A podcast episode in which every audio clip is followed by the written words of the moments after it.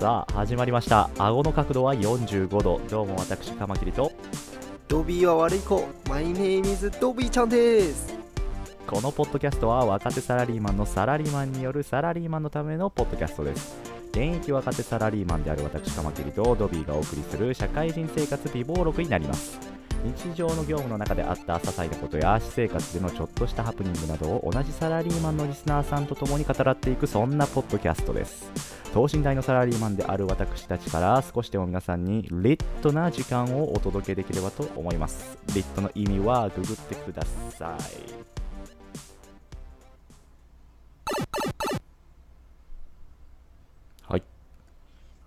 元気にやっていきましょう。やっていきましょう。どうもどうも。ちゃん最近どうすか？なんかありました？いやー、まあいろいろね、えーっと、長期休暇というか、があったので、えーっはい。はいと、まあ心の身体のリフレッシュも兼ねて、まあおいろいろありましたね。おおと言いますと何されたんですか？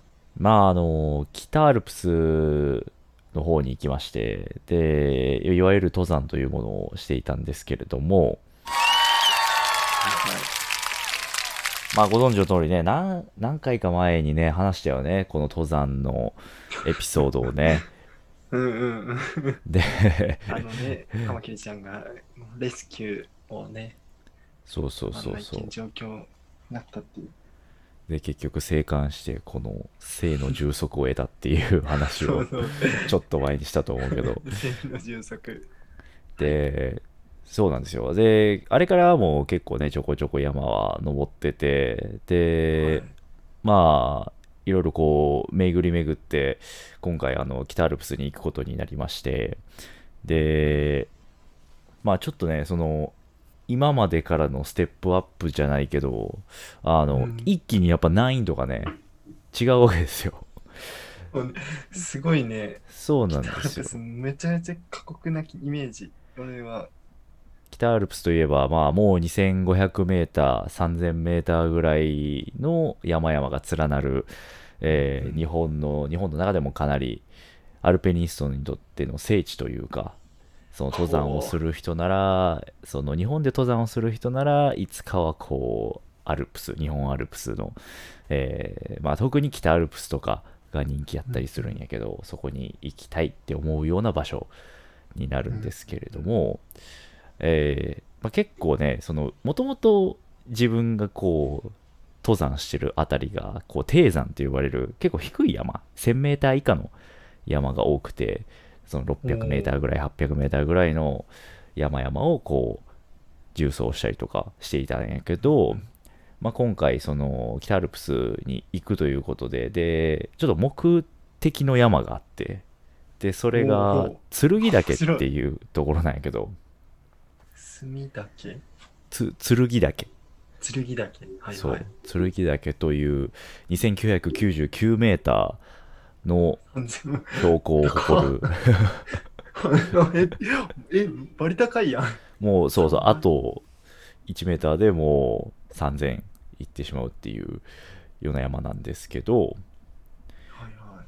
でそこが結構ねもう日本で普通のこうあのアマチュアの人が登れる正規の登山道の中でやっぱ一番難易度が高いと言われてる山になるわけですよ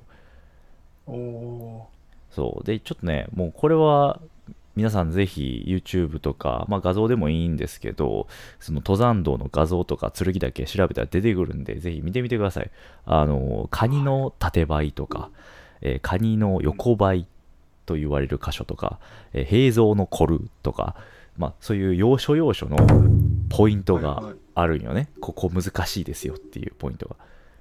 なるほどね登りよい人がもう狭くてカニみたいになったりとかってこと？あ、そうそうそう。もうまさにそうで、例えば一番多分難しいと言われるのはカニの縦這いっていうところで、これ何かっていうと、まあ、いわゆるただのもう崖なんよね、断崖絶壁の。で、そこにチェーンだけこう垂れ下がってるからそのチェーンとあの打ち込んである杭みたいな長い長いちょっと長めの杭が出てたりするんやけどあとは岩場そのあんまり足場ないんやけど岩場をこうもうほぼすげえ。90度真上に上がっていくような場所があったりとかするわけですよ。そう。でその登ってる様がもう必死にへばりついてこう登っていくからカニのように見えるということから、まあ、カニの縦這いカニの横這いっていうところがあったりするんやけど、まあ、とにかく危ないわけよ。もうね死人が出る山やから。高いだけじゃないんやね。高いだけじゃない。大変なん。そうそうもう登るほんとよじ登っていく山なんよね。うん。でヘルメットも必須やし みんなヘルメットつけて登るし。アマチュアレベルじゃないね、なんか聞きよったら。いやーレベルじゃなかったね。その別に舐めて挑んだわけじゃないけどうん。やっぱりねその結局目の前にした時にあのすごいこう改めて身が引き締まるというか。もうね歴史上やっぱ多くの人が亡くなってるし亡くなってる山やし。そのでもその難易度からこう日本中のこう登山家と呼ばれるアルペニストの人からもこう憧れの山としてこう君臨し続けてる山やからやっぱねかっこいいんよね。あのかっけえね、それは。めちゃくちゃかっこいいよ。あの写真で見てもなんかあ山やなとしか思わんねん。俺も思わんかったけど行くまでは。じいざ目の前にした時にやっぱりもう荘厳というかもう優美かつ雄大素晴らしい山やったね。うわー。おいろいろな人が挑戦した。うわああ見てる？写真今。見とる見とる。おすげえよ。なんて言うんやろよ。なんか世界の山々みたいな。日本じゃないみたい。そうだよアルプスというだけあアルってプス山脈みたい。スイスみたいでしょなんか スイスみたい。うん崖とかも、あ、マジで、あれ、すげえ高えね。そうなんよ転げ落ちたら、あれやね。そう落ちたら死ぬ場所はもういくつもありますうんうん。もうただじゃ済まない場所やからねえ、よえ、何足震えて滑んくなったりせんとか。じゃあちょっと今回のじゃあ道中の話を後半に向けてはい。はい話していきたいと思いますでは後半へ続く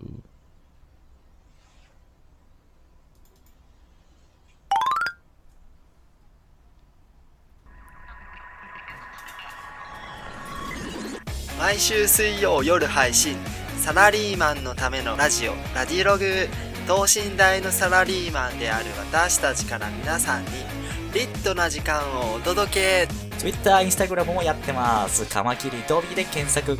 メッセージはカマキリ .dobi.gmail.com まで。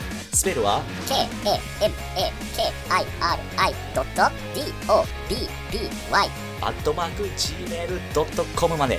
メッセージテーマは週末を有意義に過ごすためあなたが土曜日にやっているルーティーンとは？です。よろしくお願いします。くでそうラジログがちょわ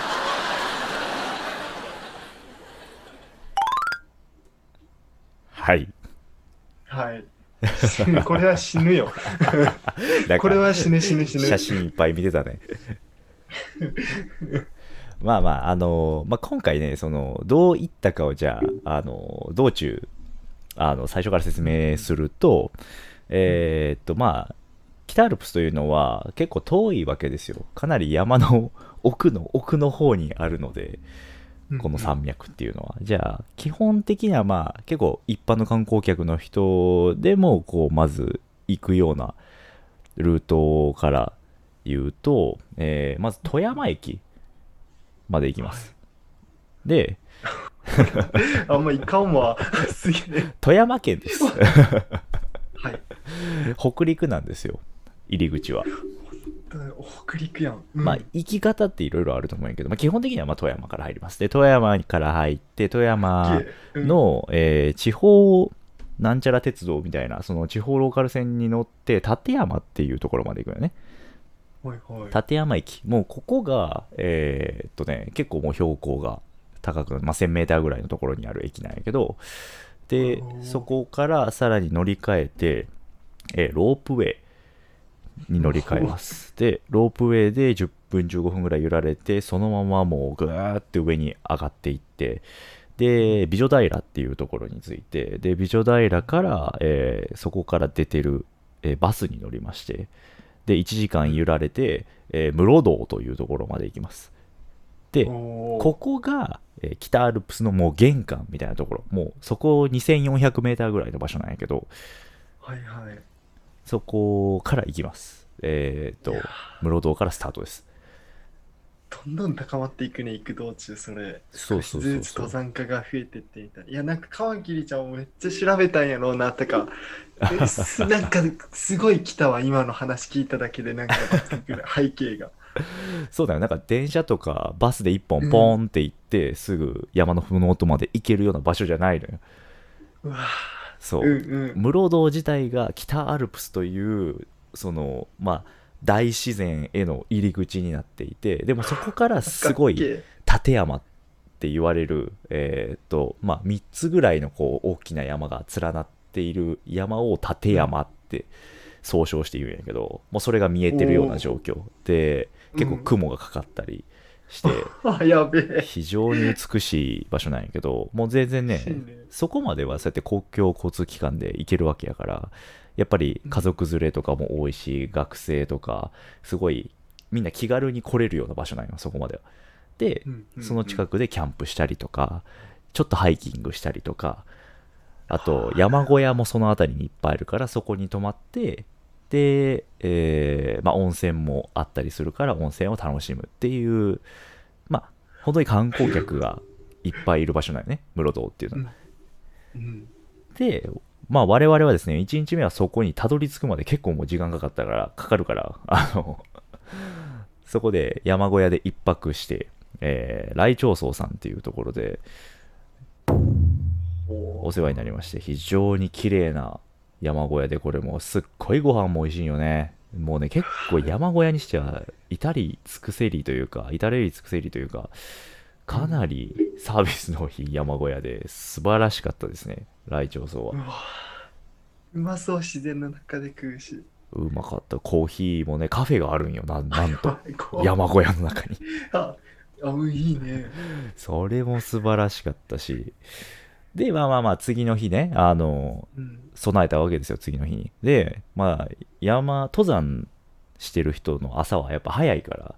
で次の日はねもう5時ぐらいに起きてでちょっと天候見なあかんかったからちょっとね天候荒れてたんよ。天気良くなくて予報でも。で次の日どうかなっていう感じだったけど朝起きて案の定ねもうすっごい雨と風でちょっとこれは出られへんなっていうことでしばらくね23時間ぐらい山小屋で待機してうん。であのまあこれはさすがにいくら待っても天候今日は変わらんなっていうことでまあ結局、じゃあ行こうかってなって痛い、痛いな。やばいね、カマキリちゃん。初めてなのに、ハードモードやん。もう前に進むしかなかったからね。でその次の日その日はあのもう決まってたんよどこまで行くかっていうのももう一個山小屋がその山越えた奥に剣山荘っていうその剣岳の目の前麓にある山小屋があってそこまで移動しないといけなかったよね。そこに泊まる予定やったから。山越えるんやんね。そうそう山小屋から山小屋へ山を越えていくっていう。かっけえ。でまああちなみにこれはあの以前お話ししたその山の神と言っていたあのことを 一緒に行ってますからね。そうそうそう。その子の指導のもとまあ結構乱乱暴な登り方したりするけどそうテロップ出るね、それは。決して真似しないでください決してまでしないで。ねね指導のもと行っております、カマキリちゃんは。はい、今回のラジオグはここまでとなります。今回のこの登山の話は大変長くなってしまいましたので、前後編に分けてお送りいたします。次回はですね、ついに山の神とカマキリが剣岳山頂をアタックします。その山頂で山の神が取った驚きの行動、ぜひともお聞き逃しなく。それでは次回お会いしましょう See you later alligator